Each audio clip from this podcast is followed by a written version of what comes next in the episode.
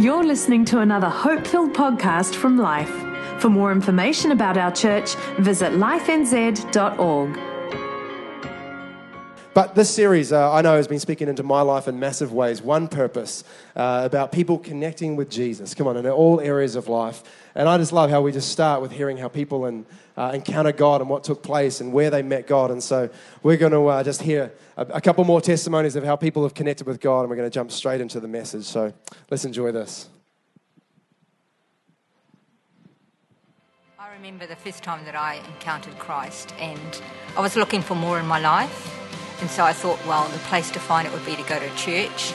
And so um, I put my baby in the pushchair and away I went. I didn't really know what it was like to have an encounter with God until that first summer camp. And just being hit with His presence at first go was really different for me. I remember when I was five years old and mum was putting me to bed and she asked me a question. She said, Tiff, do you really love Jesus? And I was like, of course I do, Mum. Things was uh, a bit tough in our marriage, um, my marriage, and one night my wife had a dream, and she realized when she woke up, she just said, look, she has to commit herself, and um, she's got to be saved. Um, that happened, um, and it went on for a few months. I saw the change in her, and I started attending church with her and it was just yeah um, one service. I can't say what service it was but my hand went up and i was the first guy up front and that's when my life changed completely. The series if you haven't been here and it's great to be connecting with melbourne in australia. We love you everybody there at life melbourne and of course south and online here in central.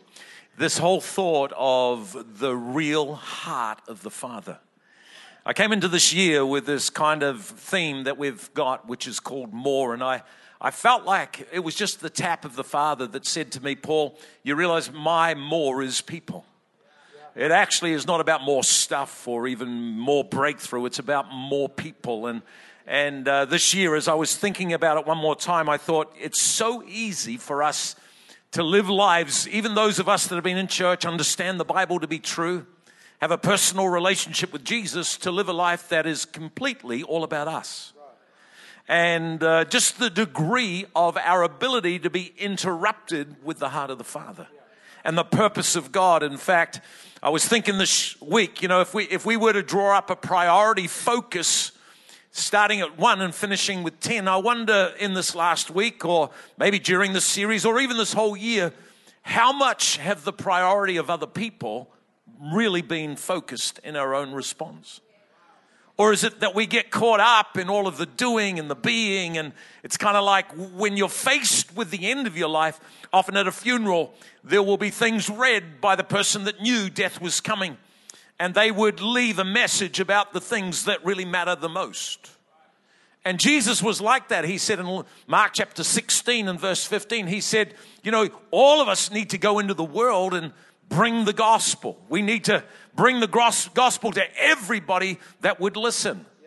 And uh, could it be for all of us that if we get the right foundation, like the New Testament to church, we would see a breakthrough in the supernatural like we've never seen before? This whole thought of one purpose being people. And if you've been here for the series already, we've looked at the thought that we are the window through which people see. It's kind of like we are the reflection of heaven here on earth. And uh, that is a challenge because, you know, people are looking, we are all designed, created by God. And until we actually collide personally, not with religion, but with a relationship with God, we still go on looking. But we're the window through which people see. Not only that, we are the light that illuminates the pathway of hope. In other words, we've got to be hope bringers to everybody we connect and collide with. Coming in your lounge room this week, God is wanting you to be a hope bringer in Melbourne, here in Auckland. It's kind of like we're the hope bringers.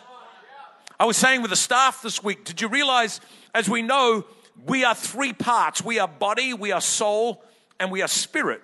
We spend most of our lives getting caught up in the external material world, our physical body world. But we have a soul. A soul is where our emotions are housed, where our feelings and our thinking takes place. but we are also a spirit. The moment we connect in a relationship with Jesus, our spirit becomes alive. And I said to the staff, we're going to learn to stand up in our spirit, man. Come on, according to the word of God, so often all we do is we spend our lives dominated by our soul, man. Whereas the Bible teaches you need to surrender your soul. In other words, your stance is alive in God, but in your feelings, you bow down before the truth of God's word over your life, and then you actively live that out. It's like, well, you know, I, I don't feel like reaching people right now. Hey, there's a lot of times I don't feel like it. A lot of times I don't feel like being in church. Well, there wasn't even an amen. That's very encouraging. It's like, it's kind of like, there, there are times where I know what's right, but I don't feel like doing what's right. But I don't let my soul man dictate to who I really am. I am, according to God's word, come on, a spirit man that brings a change. And I am the pathway that illuminates hope to other people. It's kind of like I am the light that helps that come to pass. I love what Pastor Bayless brought a couple of weeks ago here in Central, and I love to write down things when people are speaking. One of the things I wrote that came from his message was this you know that some of the greatest miracles happen on the faintest of whispers. If we live distracted and we're not tuned in, there are people all around us that God would just go, would, would you just go over and say hi to them? Would, would you just make room? Would you just do something? Come on. The faintest of whispers can bring the greatest of miracles. Another thing he said was this, or paraphrase, people around us are praying to God right now for an answer that we're in possession of. It's like, God, I, I need to know that somebody loves me. God, if you really care, where are you? And here we are. Come on. We're the pathway, we're the window, we're the arms, we're the extension of that. And then a pretty challenging message a couple of weeks ago before Easter two choices, one outcome. We, we don't want to preach it today. We, we, we're in a society that everything's PC, no absolutes, and yet the Bible says that actually at the end of a human life, after death, there is a judgment. And at the end of that judgment, there are two outcomes, but there's one choice to be made, and the outcomes are heaven or hell. And people go, yeah, but God's a God of love. He, he doesn't put people in hell. God never created hell for humans. But we chose not to go God's way and go our own way, and therefore, in our sin, we separated ourselves from God because God is holy. And so, God the Father sent Jesus to die on the cross for our sins so that we could be reunited for eternity. And by the way, whether we like it in the church or we don't, Jesus said, I am the way, the truth, and the life. No one comes to the Father but by me. Oh, yeah, but what about all these good people? You shouldn't even go there. The Bible says, come on, there's one choice that creates two outcomes. When we begin to really understand that, we don't have to be fearful, but we should become motivated by the fact that we are, come on, the reflection of heaven here on earth. Today, I want to go on and I want to talk about we are the voice that enables God to be heard. In other words, if I'm not using my voice, my language, then where is the voice of God? Whether it comes from the front row or the back row. It's kind of like I love Ephesians 1:23. It says the church we see is actually not the church that is peripheral to the world. Here at Life, we, we believe that God has positioned us here in His timing, His way. Come on, we're not peripheral to the community we're in. The world is peripheral to the church. Why? Because God is the center of all things. And then I love how it goes on and says the church is Christ's body in which he speaks and acts. And it's like, well, if I don't bring the tone of heaven through my speech, then the world is not going to hear that God loves me, that God understands me, that God has made a way for me to experience everything that He is. I want to go today to John chapter 4 and verse 3. Let's read a little bit of scripture, an account in the life of Jesus. It said, Jesus left Judea and departed again to Galilee. And I note verse 4, it says, But Jesus needed to go through Samaria. I just pondered that. I, when, when was the last time I felt like the Holy Spirit say, Go a different way? It's like that's not the way that Jews went, but he needed to go through Samaria. Well, Jesus, why, why are we going through Samaria? Jews don't go through Samaria. The Samaritans are less than people. But he needed to go, no, we're going this way. Come on, when was the last time the Holy Spirit had an opportunity to interrupt and say, don't shop there, shop there? Oh, here's a good one. The Holy Spirit said, come early to church. Oh, there's a ripple going on. Come on in South, come early to church on life, come, come out of online and on church. I know you're in another country, but maybe a church around. It's just like, what do you want me to do? He needed to go. He needed to go. Verse 6 Jacob's well was there, and Jesus, being wearied from his journey, midday, found a woman from Samaria coming out to draw water. Jesus said to her, You got to understand this. This is not done. The Jews didn't talk to Samaritans. Jesus said to her, Would you give me a drink? It wasn't like, here, I'm elite and you'll serve me. It's like Jews had nothing to do with Samaritans. To even talk to her, would you, would you include me in your world? You're drawing water, but I want to be a part of where you're at. You see, his disciples had gone away into the city to buy food. I, I know this is going to be a little challenging today, but can I have license to be a bit challenging? I wonder how much of this week you spent going into the village to buy food. Oh, it's just been a busy week. I got all the stuff I got to do. But you're just doing the stuff that, yes, you need to do. But Jesus was saying, no, the Holy Spirit compelled me to do something different. I'm here for the woman and I, am hungry like everybody else. I'm weary. That's why I'm sitting down and I need a drink, but I, I've got something else going on in my life. Then he, the woman of Samaria said to him, How is it? I, I thought you Christians were weird people. How is it that you've come into my world. You're a Jew. And you ask to drink or get a drink from me? Jesus answered and said to her, verse 10, If you knew, did you know that your family that haven't received Jesus yet, they might have heard about religion, don't know what it's really like to have a relationship with Jesus? If this world, if our governments, if our business owners really knew what a relationship with Jesus does, changes everything.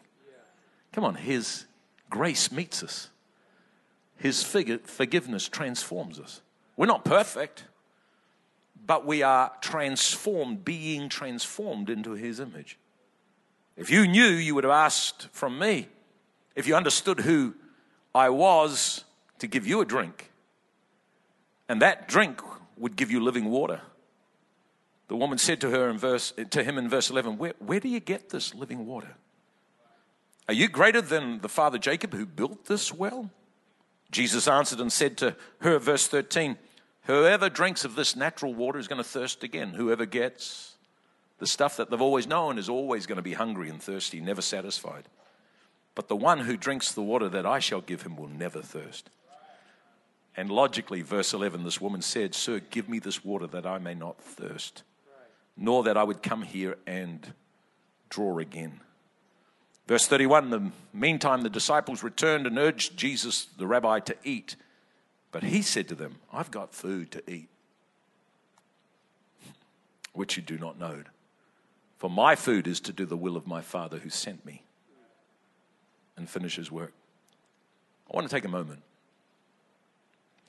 wherever we are today, whatever campus online, do you constantly find yourself, even though you have a relationship with Jesus, kind of going, What's it all about? Why is it so tough? Why, why is it that even though God promises so much, I feel so empty? Again, I looked at that this week and I thought, God, we need to understand that Jesus taught us a lesson that's profound. In other words, in verse 34, let's begin there. My food is to do the will of him that sent me. That's where I find the fulfillment of life is to live and to focus the Father's purpose. Like I'm not, I'm not here just to go and get what I need. I'm not even in church just to get what I need. I want to hear what the Father is longing to happen in the lives of people, and I want to be engaged in that. I'm affected by the Father's heart in this year of more. I don't want this year to be a year here at life where it's like, well, we just want more blessing. And yeah, blessing comes from God. We don't want to just build, even in Central, a big building. Come on, ultimately in Melbourne and what God has already done down south and will yet do, and all of the miracles that are in front. It's kind of like, so what is the Father's purpose? You see, what gets me up in the morning is the Father's heart. It's the Father's purpose, what keeps me sustained in the hardest of times. We, have been looking at Acts chapter 20, where Paul writes, the apostle, and he says, I feel compelled to go to Jerusalem. Well, the Holy Spirit already told me there's prisonings and there's, there's misunderstanding and there's a whole lot of conflict and there's a whole lot of pain and there's a whole lot of things. But you know what? I'm here. He finishes by saying, to complete what the Father started. It's like we are, that word compelled is to be chained to, to be literally attached to the heart of the Father, that we're not here just to have a great service where we have everything we need. And I think sometimes and I'm as guilty as anyone else, is that we can spend our whole week. Think about your last week. All right, let's extend it. Let's think about our last month. Uh, let's go back to the beginning of 2017. How much of it has actually just been about you? And the Father's going, but there's people that don't know. And you and I are the voice that enables God to be heard. Jimmy Carter, former US president, godly man, devout Christian, was speaking at an event on, again, Christian witnessing, and he told how his local church every year would take a week. And the people would come out not just on Sunday, but go around the neighborhood, knock on doors, and just connect, see if they could help and if they had an opportunity to share faith. He said that actually, for the last 14 years, no matter how busy he was, he went every time this week took place. And he shared with them how that 140 homes, about 10 a year, he had gone into over 14 years and been able to share just something of the goodness of the grace and the gospel of Jesus. Pretty profound.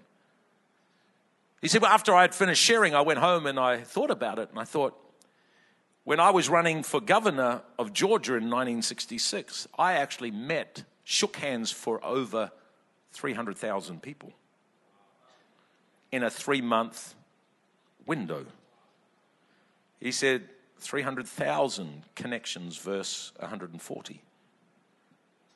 He realized that even in all the goodness, it was still way off track. Father's focus. Yeah, but Paul, you know, I've been a Christian for a long time and my life feels empty. Get on the Father's focus. Your life will come alive. It's kind of like that's where it begins. Not only that, in verse 9, the woman of Samaria said to Jesus, How is it that here you are a Jew that you would ask a drink from me, who's a Samaritan woman? For me, the second thought about reaching people with the gospel is come on, we're going to engage in the Father's purpose, but also we need to activate inclusion. The activation of including everybody in our world. It's kind of like the church is known to be bigots. It's kind of like we're known for what we're against rather than the things we're for. And I, I think sometimes, you know, I remember when we were renovating our home in Manly, and uh, that's where we're living. And, and, and the door was open, and we just poured the concrete. And this lady was walking with her kids and her husband up the road, and she just stopped and she says, Wow, I love what you've done to the concrete. we just done normal concrete, but we put a little bit of black oxide, so it was a little grayer. And, and she said, Wow, I love that. I said, Oh, cool. I, appreciate that. She said, we're, we're thinking about doing a driveway ourselves, and we love that. And I go, Well, that's cool. Would you like to come and look? Oh, no. She said, No, no, no, no. No, no, this is your place. I said, Yeah, but you can come and have a look. No, no, no, no. I wouldn't, I wouldn't dream of including myself in you. I said, come on in. In fact, come and see the whole driveway. I looked around, Maree wasn't around. Come and see the house. Is it clean? Oh, it's clean. As far as I'm concerned, it's clean. Come on. And I could tell, come on, just in everyday life, the sense of, you're including me? I wonder if where we work, come on, and where we live, people go, these people, man, they haven't got all of their guards up. It's kind of like that, that people of inclusion. Well, what do you mean a Jew doesn't talk to a Samaritan? I do. I'm here for you. I believe in that. We are the voice. that enables God to be heard. A, a, couple of weeks ago, after Pastor Bayless was here, we went up for a couple of days fishing up north and uh, with some friends' boats. We are in the driveway, and, and, and one night we got in the cleaning the boat. We're cleaning the boats, and this guy walks down the drive, and I go, he's just he, he's somebody that had just moved in. Apparently, just the house up the hill, you could see the house, and he'd seen the boats, and he was just curious had they caught any fish, and he came down, and I thought, I know you. He didn't know I was there, and then I walked towards him. I said, I do know who you are. So I yelled out his name and he just stopped and it was like, oh my gosh, I know you. You know how sometimes, and I don't know if it was awkward for him, it certainly wasn't for me, but it was like there was a moment where it was like, okay, what's going down here? These two people know each other, something's going down. And we got to talking. They had just moved into a house next door, the place we were staying at where we were fishing. And I I just began to talk to them. That years and years and years and years ago, they'd gone through some stuff. And I, and I found out that they had just bought that house, and I go, that's cool, awesome. I said, I don't know if you're free tonight, but can I come up for a coffee? I mean, no, a free coffee is always good. And I'm not saying they weren't ready to include me, but I was ready to be included.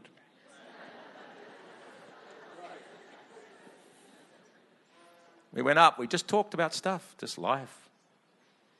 Amazing, at one point, had this tear running down my cheek. And I had a sense and I saw tears in their eyes. Been through a lot of stuff. We just started talking about life and said, You guys should come down to Life Conference. Honey, you should come down to Sisters. I know you'd love it. Been involved in church life way back. Still are involved, still have a walk with God, but it was just like a moment. They said, We'd love to.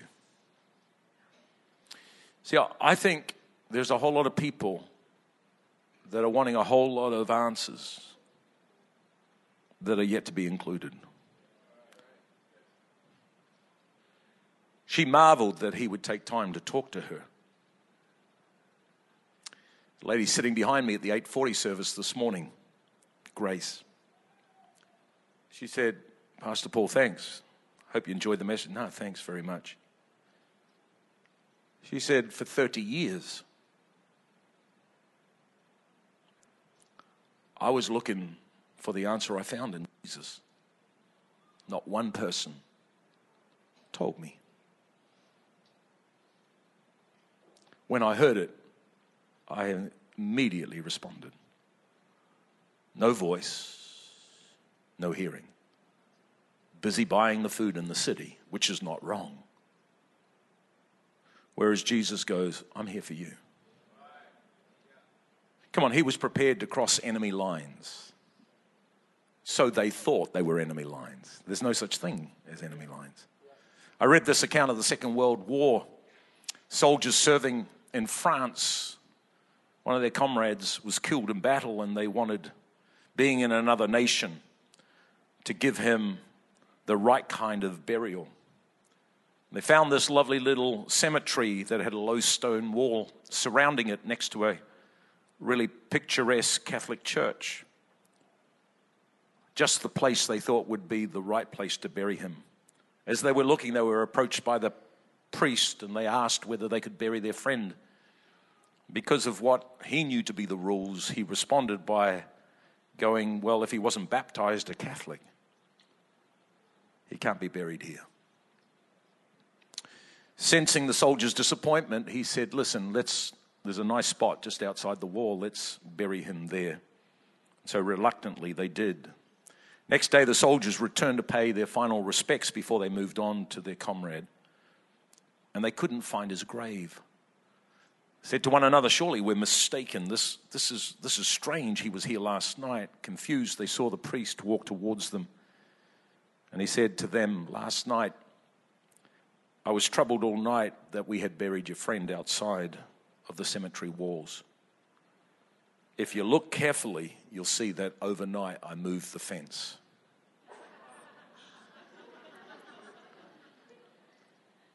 You know, the truth of God doesn't change no matter what you think or feel. We're in a church where we're compromising the truth of God's word. Well, not in this church by God's grace. Talking about a church world that's diluting it down to people's expectation. But when it comes to inclusion, there are no walls.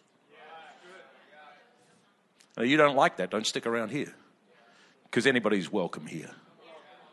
There are no walls here. The, the power of inclusion has got to be on the pathway of us reaching people. Come on, we're going to focus the Father's purpose. We're going to activate inclusion. Verse 10, I love what Jesus said to her. If you knew the gift of God, if you just understood what God was doing inside of me, who the Father is to me, if you just understood I'm not perfect. That's my response to people, but there is something of God in me. And th- thirdly, it's like, you know, if we're going to reach people, let's testify. Let's, let's let people know about the life we've experienced in God. He testified his life experience. It's kind of like there's great attraction when people don't hear your religious garbage, but they hear your testimony. Come on, Revelation teaches us this that we overcome the enemy. How? By the blood of the Lamb. That's why every religion does not make a way to heaven. There is only one way. Jesus said, I'm the way, the truth, and the life. It's the blood of the Lamb that cancels the sin of humanity. It's not just the blood of the Lamb. I can't institute the blood of the Lamb. I can just receive what He has done for me. But then it says the power of our testimony. Come on, you got to start to let people know. You know, I was blind, but now I see. I, I was in rebel mode. I was deconstructed on the inside, but and I'm not perfect yet. But God is walking with me, and His power is beginning to change me. And the things that I couldn't see, I now can see. I love the power of a testimony. Somebody came up again after the first service and said, Have you ever heard of the E. Stanley Jones? I said, I have, but I don't know much about him. Send it to me. He said, Here he was, a Christian statesman and missionary, involved with many people, even with a Nobel Peace. He said that his pastor asked him if he would preach, and he was just taken back. He spent weeks and weeks preparing. His first time to preach as a young man, he got up, and not one word would come out. He felt so embarrassed, not even when he tried to bring a word would it come out. He went back to his seat completely confused, completely embarrassed. And he says, and the Holy Spirit tapped him on the shoulder with a lesson he would never forget the rest of his life. He felt the Holy Spirit say to him, Hey, listen, God doesn't need a prosecutor, He needs somebody to bring a testimony. We're not here to point the finger and tell people what's wrong with them. We're here to tell them about what God did. Come on, for us. Let's go to the screen and have a look at Artemis's story. So I born in a very religious Muslim family.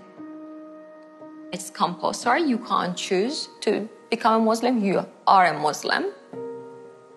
My teacher, he was an Indian teacher, and uh, he was an Iranian, of course, and he was um, Christian. He suggested me to go to church, and I said, no, no, because I'm Muslim, and no way. Islam is the best. And it was months after months. I believe it was like six months he kept asking. And then my parents said, Why don't you go to church and pray? I didn't have a plan to become a Christian, just was curious. And I always, when I went there, I felt peace, something that I didn't have it at, you know, as a Muslim. When I was at home, I had no peace. All my family noticed how much I changed, so they couldn't like deny it. And I give the Bible to my uh, one of my sisters. She started reading, and I invited her to church. And uh, yeah, so she became a Christian. And also, like um, like my rest of my siblings and my mom, the same. Some of my friends run away from home or going to jail or lost their lives because of their Christian faith. So I didn't want to go through the same things. So that's why I planned uh, to come to New Zealand. My dad, um, he had a car accident. He lost his memory, and because he was so old, he was 73. Doctor said he can't walk and uh, anymore, and also he lost totally his memory we pray for him and he received healing and now he became a christian and it's so interesting how he read bible every day it has been a privilege to see how my entire family, my siblings, my niece and nephews, my friends became a Christian through me. Even I can't count how many. Amazing, huh?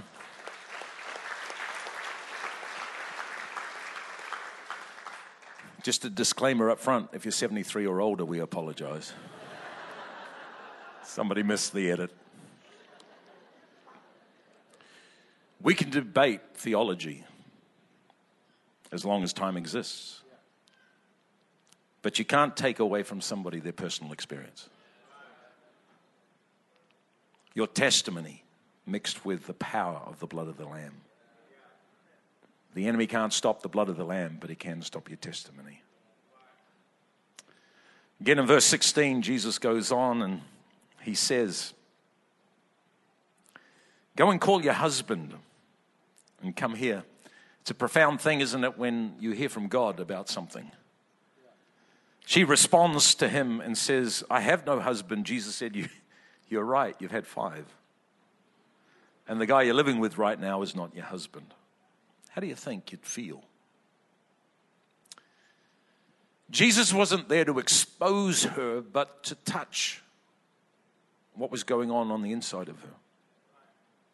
When you think about it, to have five husbands, come on, how many know? One's enough. to train one, how many would say, Are you loud? Amen. It's like, we're not going around that bush again. We'll have five of them. There was obviously hard issues. I think if we're going to reach those that live with us, the fourth thing we need to do is related heart level. Come on, let's not just talk about surface stuff when there's an opportunity. The Holy Spirit can direct us to heart levels. Don't react to reaction, just ask the Holy Spirit to help you to get to the heart level. As we display unconditional love and we touch the heart, it unlocks the heart. And God can guide us rather than going, well, they'll never want to hear. No, deeper down, there's a huge difference to what we see externally and what actually lives deeper down. And I just want to encourage you that I, I, try to do that now instead of reacting. Or, uh, you know, I was recently in somewhere where somebody was just baiting the conversation. And I thought, well, in the past, I would have taken the bait and given a strong perspective. Well, I just found myself, fell, Holy Spirit, what should I do right now? It's just back off. Just don't take the bait. Just let it run its course. By the end of the night, there was an opportunity for me to go past the bait and just say, I think maybe we're asking these kind of questions, are we? Go to the heart of the matter. Come on. You might have been praying for people for a long time. Do you know that all of us have a deeper issue? Most of us are living out a lot of what we've been through. It's like, I'm not into that. That's cool. We, whatever we think or sense we're all about is not often the case. There's a deeper issue to that. And then in verse 28, as the team come and join me here in Central, the woman left her water pot, went into the city, and said to the man, or the men, Come and see a man. This is amazing. Come and see a man who told me everything I ever did. Could this be the Christ? They went out to the city and they came to him. Do you know that Jesus was committed enough not just to be about the Father's purpose? He was, but he engaged long enough until the encounter. I think if we can be the kind of people that are going to love people, whatever their responses, wherever they're at on their journey, we're just going to stay engaged. Whatever it takes. Come on, I'm thankful I've got a God, whatever it takes. You're watching online, South. Come on, you're in Melbourne this morning, you're here at Central. I, am telling you, God's standing there going, whatever it takes. Yeah, but you should, I should have known better. I've stuffed up, I failed God. God says, yes, you should have known better. But I know that you didn't do what you knew better to do. And I'm still here. I'm waiting for you to come back. Oh, don't let her go to the city. She might not never come back. I'll stay. If you're back in an hour, you're back here tonight, I'll still be here. I'm waiting for you. I'm waiting for what God wants to do through you. The seriousness, seriousness of eternity stands before every individual. He engaged until the encounter. One purpose it's people. You and I are the voice that enables God to be heard. So I go for a walk, hypothetically, one night. I live in a neighborhood. I know my neighbors pretty well. I walk past. I can see through the, the curtains. Oh, that's right. It's Tuesday night. It's family night. They have movie night, family night. Look at them. Kids are there and everybody's around the TV enjoying a great movie. On the far end of the house, I can smell smoke and then I can see a flame. And I go, oh my gosh. I've got to yell out, the house is on fire. But then all of a sudden, I stand there and I go, but they, they look so happy. And it's family night. They've been so busy. They're right in the middle of the movie, and maybe they'll get upset if I interrupt. Would I be classified as a lunatic or a hero? Come on. Those we study with, those we hang out with, those that are family and friends, we're the voice. And I'm not here saying any of us, you know, my heart is not to force anything on anyone. But if there's not dialogue coming from a mouth, the voice of God will not be heard. My prayer is that all of us, come on, will begin to look at our lives and Maybe it's a great exercise over the next month, 1 to 10. How would you rate yourself being on the Father's purpose? Being focused to going, I'm looking for somebody. I, I felt like the Holy Spirit just say, Come early to church. Look for someone. I Felt like the Holy Spirit say, just felt compelled to do something else. And I'm looking not just to do the thing, but I'm looking for who's there. Because you know what? God knows where everyone's at and He knows what everyone needs. He needs hands, He needs windows, He needs voices. Because the reality is eternity stands before all of us. Father, today we, we pray somehow, not in a condemning way, but the seriousness of eternity and the wonder of what happens when a human life collides with a loving Savior how forgiveness frees us, begins to unlock the residue of our past and sets us on a course of peace and grace and purpose. We pray right now that you'd meet us exactly where we're at today, in Jesus' name. We hope you enjoyed this podcast from Life. If you have questions or want to contact someone about this message, visit lifenz.org.